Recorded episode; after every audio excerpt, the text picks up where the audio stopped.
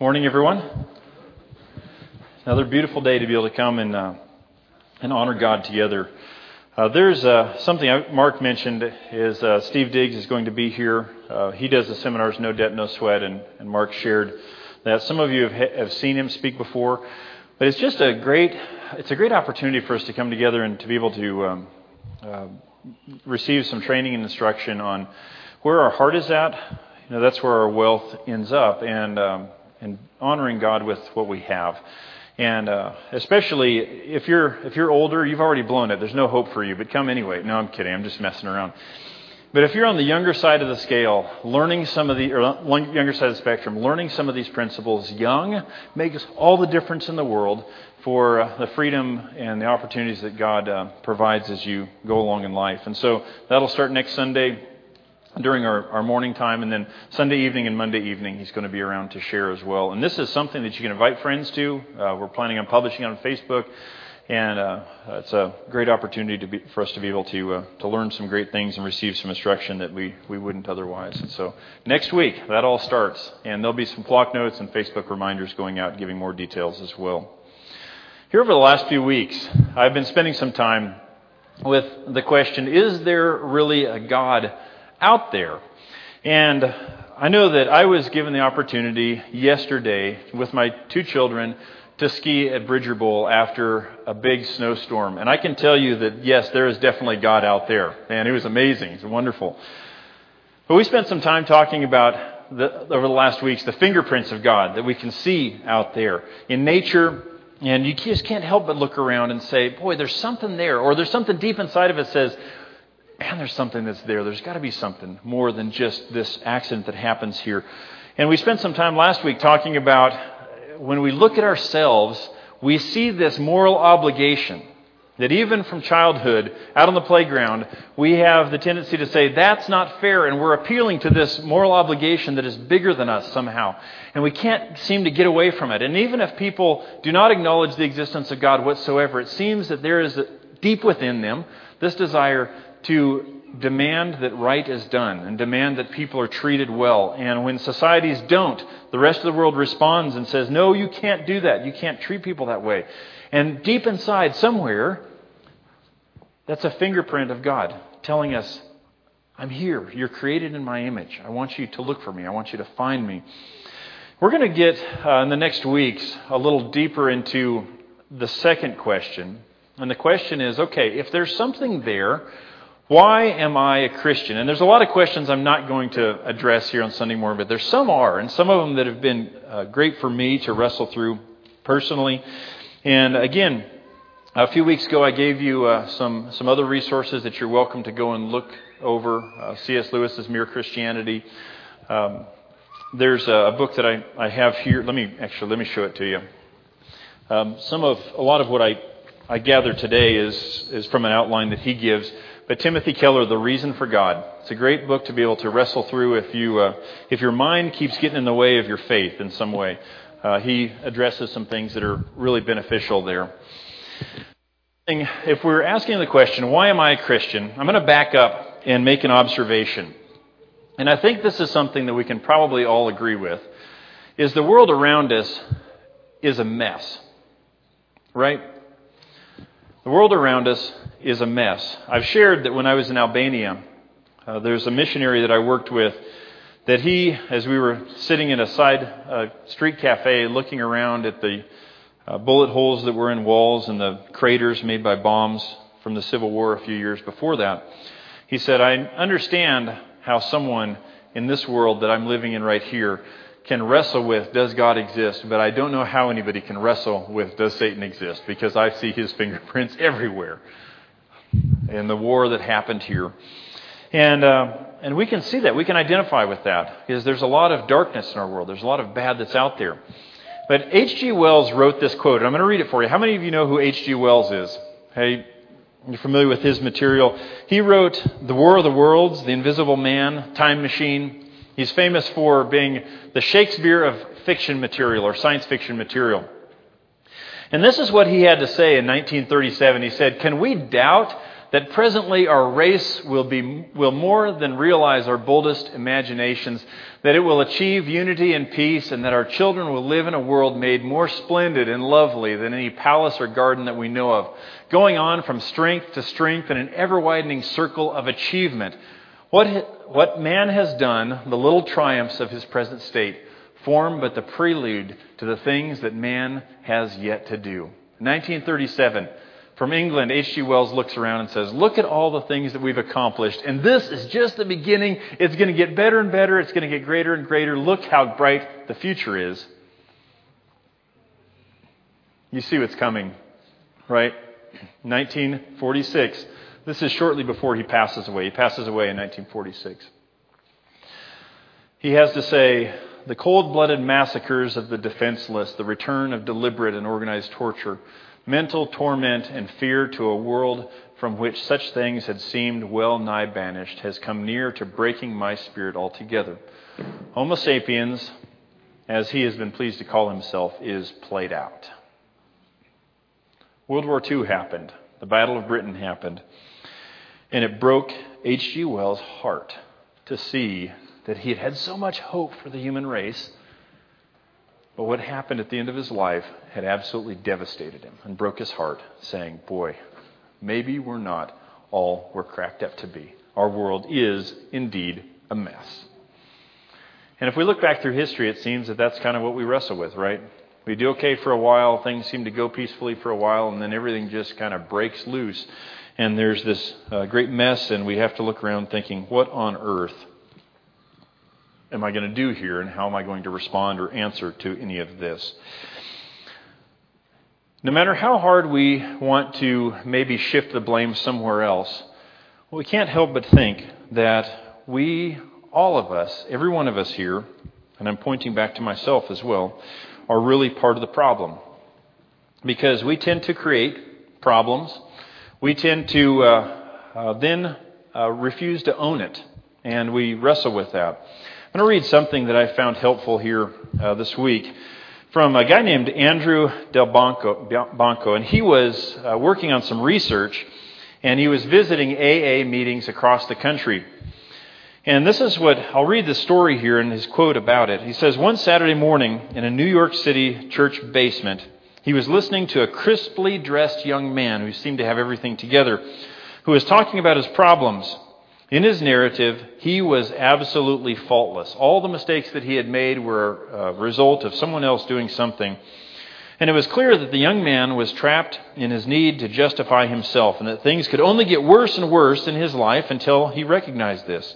While he was speaking, a huge African American man in his 40s in dreadlocks and dark glasses leaned over to Delbanco and said, I used to feel that way too before I achieved low self esteem.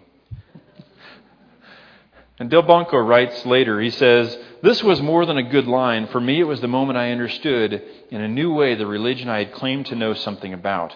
As a speaker bombarded us with phrases like, got to get control of my life and I've got to really believe in myself, the man beside me took refuge in the old Christian doctrine that pride is the enemy of hope. If we're prideful, we don't have hope. What he meant by his joke about self esteem was that he learned no one can save himself by dint of his own efforts. He thought the speaker was still lost, lost in himself without knowing it. And there's something to that, is that we find ourselves that even when we don't realize it and we don't acknowledge it and won't own it, that we very much are part of the problem of the fallen world we live in, right? How many of you have gone through life and no matter what happens, everything you do, everything you say has built up and uh, built unity and built peace among the people around you? Don't raise your hand. Because if you do, you have to come forward and confess immediately, right? That's how it works. As we all know it, we all are part of the problem. But maybe our tendency sometimes is to point to somebody else who seems like they're more of a problem at some point in time. But the reality is, is that all of us are part of the problem. But here's something that is somewhat good news, if we can share it that way, is that there is a problem and even a blessing to being a sinner. Because when we look around and say, all right, this world is a mess that we live in, and I'm part of the problem, what happens is we start to be able to find that there is a solution out there that we can be a part of when we admit that. That I am very much a part of the problem of things not going right in the world around me. So let's uh, take some time here and let's look at something here that I, I find uh, I found very helpful. Is we're going to talk about sin today, and we're not going to talk about uh, what we often talk about. The easy definition of sin is don't do this, don't do that. Okay, because it's really easy to define that. If we talk about sin in terms of saying swear words, if you don't say a swear word, you're fine, but if you say a swear word, then you're not, right? It's pretty cut and dried, it's pretty black and white. It's pretty easy to understand that. When we talk about sin just in terms of sexual immorality. If a person is involved with someone they're not supposed to be, then that's wrong, and if they're not, they're fine, they're good, they're clear, right? But what we understand from Scripture is that the definition of sin goes much, much deeper than that. And if we never get deeper then don't do this, then we don't get into where our heart is really at. If you go back to Exodus chapter 20, verse 3, and this is as God is bringing the Israelites out of Egypt, the ten plagues, they cross the Red Sea, they come to Mount Sinai, and God approaches and gives Moses the Ten Commandments and says, This is what I want the people to look like. This is just the foundations, the basics. And the first one, he says, you shall have no other gods before me. Before he even talks about making images, he says, You shall have no other gods before me.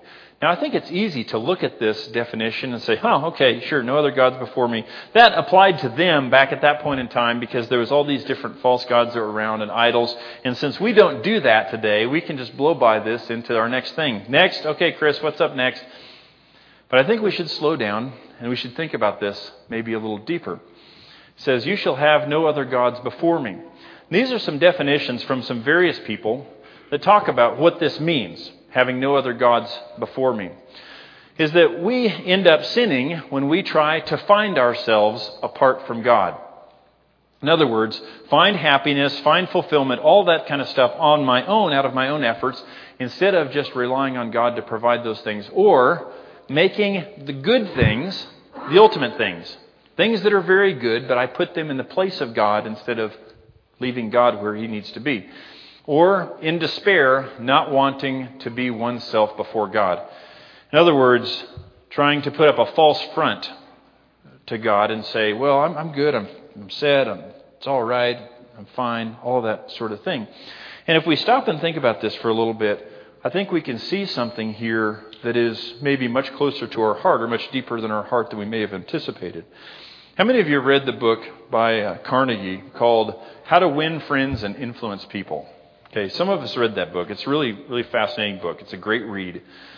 But you remember what he says there is that more than money and more than anything else, what people want is for their lives to have meaning, for their lives to matter. I think about the uh, quote from Rocky if you ever if you've ever watched those movies where Rocky's girlfriend fiance is asking him, "Why do you do this? Why do you fight all of these rounds and try to remain standing all the way to the end?" And his response is, "Then I'll know that I'm not a bum." You see what's happening here? He's trying to find himself apart from God. He's making the good things the ultimate things, and in despair, his own hurt, not wanting to be himself before God. We do this kind of stuff all the time. In fact, there's a great example of this that we see in uh, the very beginning the cosmic consequences of making good things the ultimate things. Because there's a lot of good things in this world that God's created, but we can make them the ultimate things, and ultimately what we're doing is we're placing another God before the God who created us. So think about this. In Genesis chapter 1, 31, it says, God saw all that he had made, and it was very good. And this is after he'd created mankind. But you can imagine God stepping back and looking at this wonderful creation where everything is working together, where everything is beautiful, and life is in harmony. The Hebrew term is shalom. We uh, translate that peace in English language, and we miss some of what is meant by that because it means full, harmonious, flowing, uh, joyous life, all of it together. Now, we can, we, dim, we oftentimes define peace as the absence of conflict. So think about it in the family conflict. or for the family life. If there's conflict happening within a family, we can find peace by each one of us going to our separate rooms, right? And not talking. And there's peace. And it's quiet. But shalom is something different. Shalom is the family coming together, working through their differences and sitting at the table and living in harmony together. That's very different than just the absence of conflict, right? And so what we see is when God created the world, there's this peaceful shalom of all of creation and everything's working and going, uh, going along just, just smoothly. And then we get to chapter 3, and you're welcome to go ahead and turn to Genesis chapter 3, and I'm going to read some of what happens here. In Genesis chapter 3, verse 1, it says, Now the servant was more crafty than any of the wild animals the Lord God had made. And he said to the woman, Did God really say you must not eat from any tree of the garden? Boy, this God is, just doesn't want you to have any fun. He says you can't eat from anything. You can't do anything. You're grounded. You have to stay home all the time, right? And the woman said to the serpent, We may eat fruit from trees in the garden. But God did say, You must not eat fruit from the tree that was in the middle of the garden, and you must not touch it, or you will die. You will not certainly die, the serpent said to the woman, for God knows that when you eat from it, your eyes will be opened, and you will be like God, knowing good and evil. When the woman saw that the fruit of the tree was good for food and pleasing to the eye, and also desirable for gaining wisdom, she took some of it and ate it. And she also gave some to her husband who was with her, and he ate it. Then the eyes of both of them were opened, and they realized that they were naked, and they sewed fig leaves together and made coverings for themselves. And if you continue on with that story, God approaches them and says, What have you done? And I'm going to go back to the previous slide here. Is that Adam and Eve were trying to find themselves apart from God, trying to find happiness or whatever, wisdom, apart from seeking it through God, making good things, all this good creation that God had made, the ultimate things, and in despair, not wanting to be oneself before God. Instead of saying, oh, wait a minute, I'm going to check with this. I'm going to go talk to God about this and see if this is the case. I want to see what's really happening here. But you see, very from the very earliest times, the first commandment that God gives later is, You shall have no other gods before me. Is this is the thing that will trip us up over and over and over again. It doesn't have to be an idol that sits up in front of us, but there's gods that are around us all over the place. Anything that is good that we make the ultimate. Let's look at uh, a little closer to home here. And um, maybe when we talk about social consequences, and I've got some things I'll read here as well that I found helpful this week, is that if I look at good things in this life, uh, for example, I look at my family that I'm really excited about and I'm really thankful for, and I make my family the ultimate thing, what happens socially in uh, the, the world around me is that I start to care much less for anybody else that is out there. And my family's own personal comfort becomes what is up top here. Something that is good that becomes ultimate. And so when anybody uh, gets near my family or my family experiences any type of hurt, boy, I bring down the hammer on that. And I don't care about whatever may happen to the other family or anybody else because my family is most important. If I look at my nation or my tribe or my race and I really, really love that above and beyond God, what happens is I start to not care what happens to anybody else that doesn't look like me or is like me. If you look at, um, I don't know how many of you get the Christian Chronicle, some of you here. If you look at the front page here of this last Christian Chronicle, I know that someone in the church sent me a, an electronic copy of it and said, You should read this. This is really amazing. There's the whole article is about flags, faith, and fury, and national or Christian nationalism, and how when we put nation above God, what happens, and uh, how we tend to respond in life. Uh, if I go further, just my own individual happiness, if that is something that is good and fine, but that becomes the ultimate for me, that becomes God, what happens is I don't care what happens to everybody else. I'm going to do whatever I want that I need in order to be happy at this moment in time. The ultimate selfishness is what takes over in my heart. Or personal piety. If I look around and say, you know, I am open minded uh, or I am rational, or I have a high moral standard, or something like that, and that's how I view myself, what happens is that when anybody doesn't look the way I think they should, then I cannot tolerate others. And I become what we would call a Pharisee today. You see what's happening here? Is that whenever we get ourselves in a situation where we put something, concept, view of self, whatever it is, over and above God, then everything just turns into this big giant mess. Here's something else that I want to read to you that I found helpful this week. It is uh, talking about the social consequences of sin. And this is written in 1947, so right after World War II, by a lady named Dorothy Sayers. And she is British, and she wrote a book called Creed or Chaos. And this is what she has to say.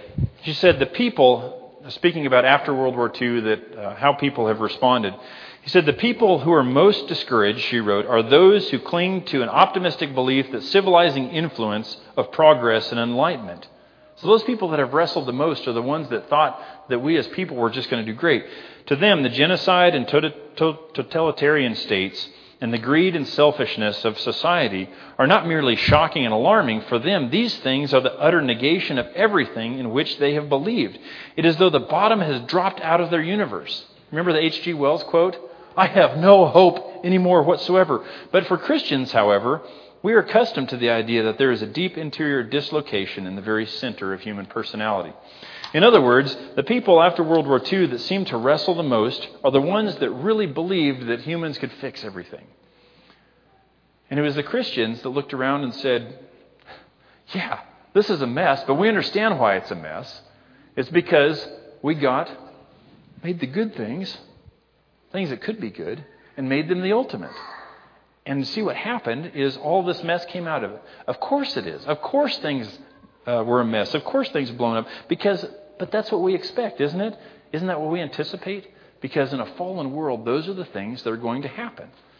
And so, as the Christian perspective allows us to cope and to deal with when things don't go well in life, things don't go as we anticipate. It gives us a, a platform to be able to see that because as humans we're fallen, of course we're going to expect things to go sideways at times. Well, let's move even closer to home here, beyond our social consequences, but making good things the ultimate things. Think about this the personal consequences that happen right close to us personally within our heart. And there's uh, Augustine who lived a long time ago, said, When our loves are not rightly ordered, this is what happens. In other words, the things that we love, when they're not in the right order, things get all out of whack. And here's some examples. Let's think about this list of uh, things that we can share here as well. Um, what about if my, I have in my own head, in my own heart, that I think, okay, I know that I am and I'm just giving examples here, okay? I know that I'm a wonderful parent, and I know that uh, I do things right, and I'm really proud of my parenting skills. I put this little God very subtly up there as something that is good that I make an ultimate. And I just know that things are going to go right. And what happens if, as my kids grow up, that as God gives them free will, they choose to follow something else? and make decisions that are displeasing to me, what happens is my whole world falls apart. It's like everything out from under me crashes and falls away. Or what happens if I um, take great pride in my family and how uh, my family operates and the great relationship that my wife and I have, or whatever it was. You fill in the blank. And things start looking like they're not going to go as I anticipate. My world can fall out from under me. Or uh, what happens if I'm single and I think, boy, life would be just great if I just found a spouse, if I just got married or something like that. If things don't go as you anticipate, then the whole bottom falls out of your world. I remember a number of years ago, and there's a story in something I read that reminded me of this interaction, is that over a matter of a few weeks, there was a few uh, families that I knew uh, that were really struggling in their in their marriages and their relationships. And I remember I talked to um, a spouse of each one of these, and I remember talking to uh, uh, one and, and, saying, "Hey, uh, I really I encourage you to not give up. I, I, I know that things are tough right now, but I believe that this is salvageable. I believe that this is workable. I believe that things can go well. And I said the same thing to both of them. And one had been a Christian a long time and, and uh, had a, a lot of experience walking with God, and the other had not.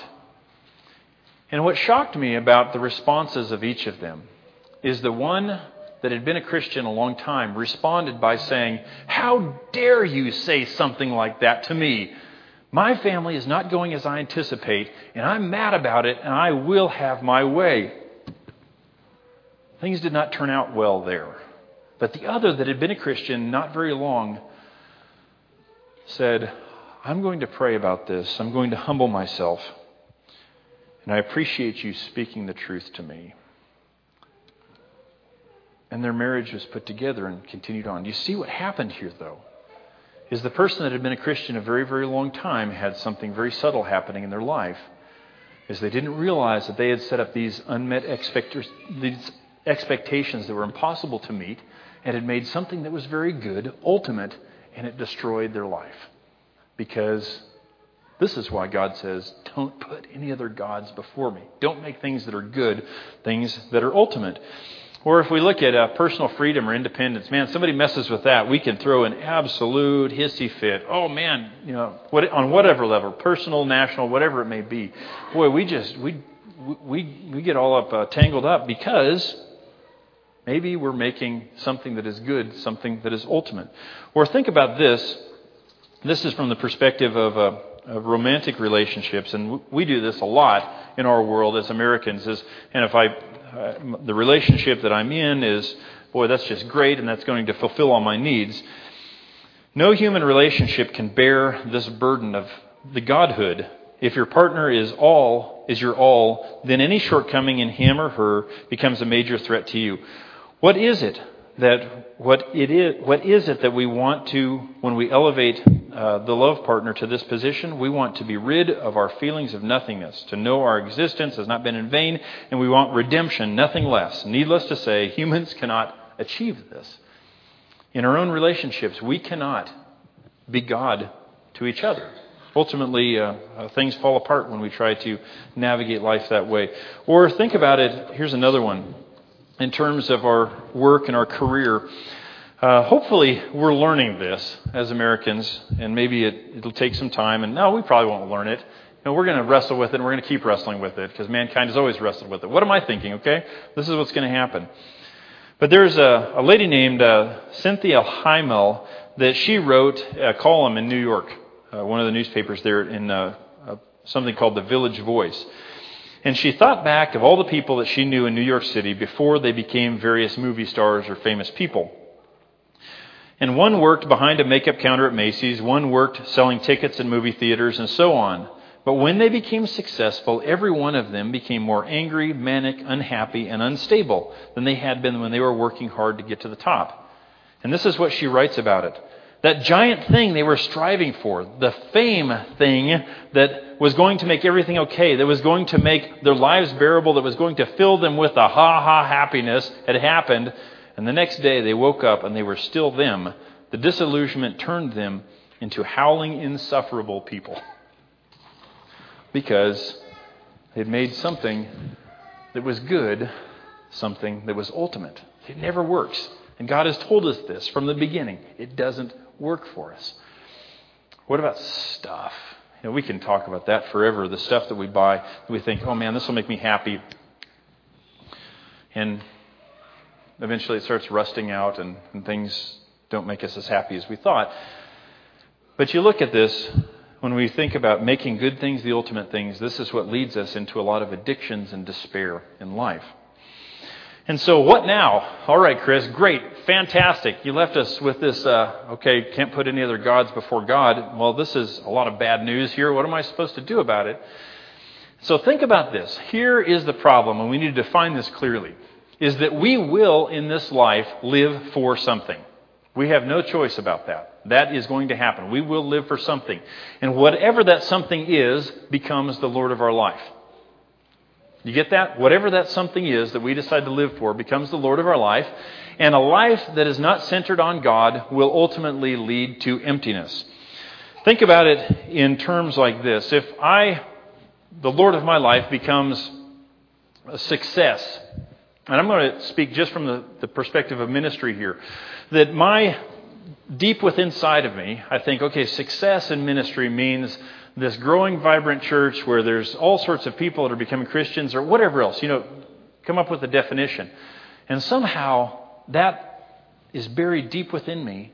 If things don't look like they're supposed to, things don't pan out like I anticipate, the world falls out from beneath my feet, and oh no, what am I going to do? And I go into this despair again, this emptiness, right? Because that's what happens. Now think about it for yourself. Whatever these things are that I shared up here that can become a God, something that may be very, very good, but is turned into something that is ultimate, when something like that in your life doesn't work out as you anticipate, then what? We just have emptiness. And let's not pretend for a second that this is a problem for just people who aren't Christians that are out there somewhere. Every one of us will wrestle with this, making some other God something that is good the ultimate in our life somehow, some way. And we probably wrestle with that every day. But even if we are completely and totally successful in everything, and every one of your dreams comes true, and every uh, idea and desire that you have for your family, for your job, for your home, whatever, is given to you, there's still always going to be something inside of you saying, This is not enough. I desire more. I'm empty. I'm something, there's something I'm missing. Even if every definition of success that you have is filled. Because, again, with us being created in the image of God, we are designed to desire God and designed to worship Him. And so here's the great blessing that I walk away from is that we can, this is what we can do, and we have the choice. We can live for the Creator who provides the only peaceful and happy ending in this life. In other words, the restoration of shalom, the disaster that happened when sin entered the world, when Adam and Eve were trying to make something that is good the ultimate thing. What happens is God looks down and says, Hey, here's the deal. I want you to come to me. I'm going to restore this wonderful life, and I want you to be part of the solution, not part of the problem. And come is my yoke is easy, my burden is light, and I want you to walk alongside me. All I ask is for you to be mine. And we may wrestle with that and say, oh, that's too much. Come on. I just want to give you part, but I don't want to give you everything. You know, that's too much. That I have to wrestle with that. And remember, the reality is, is that we're going to give ourselves to something. And it's either God or it isn't. That's the choice that we have. That's very simply the choice that we have.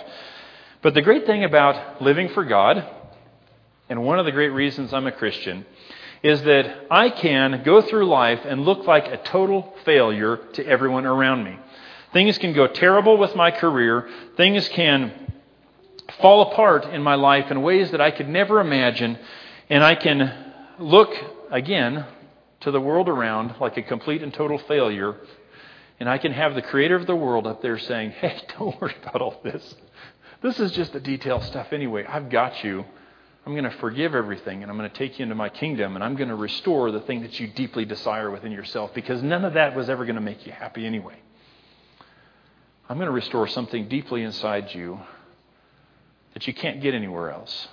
And I'm going to bring you home to be with me in this place of great peace. Not the absence of conflict, but the fulfillment of everything that is good. And that's what I want for you. And that's really the choice that every one of us has in this life. And that's the only choice, is that we will make something Lord of our life.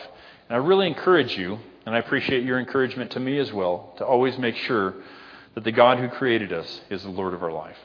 If you'd like to become a Christian today, today's a great day to do that, or you would like prayers of the church, you're welcome to head to the back. The elders are back there waiting to uh, be a blessing and help you walk through whatever you may need to be walking through in life right now. We'll go into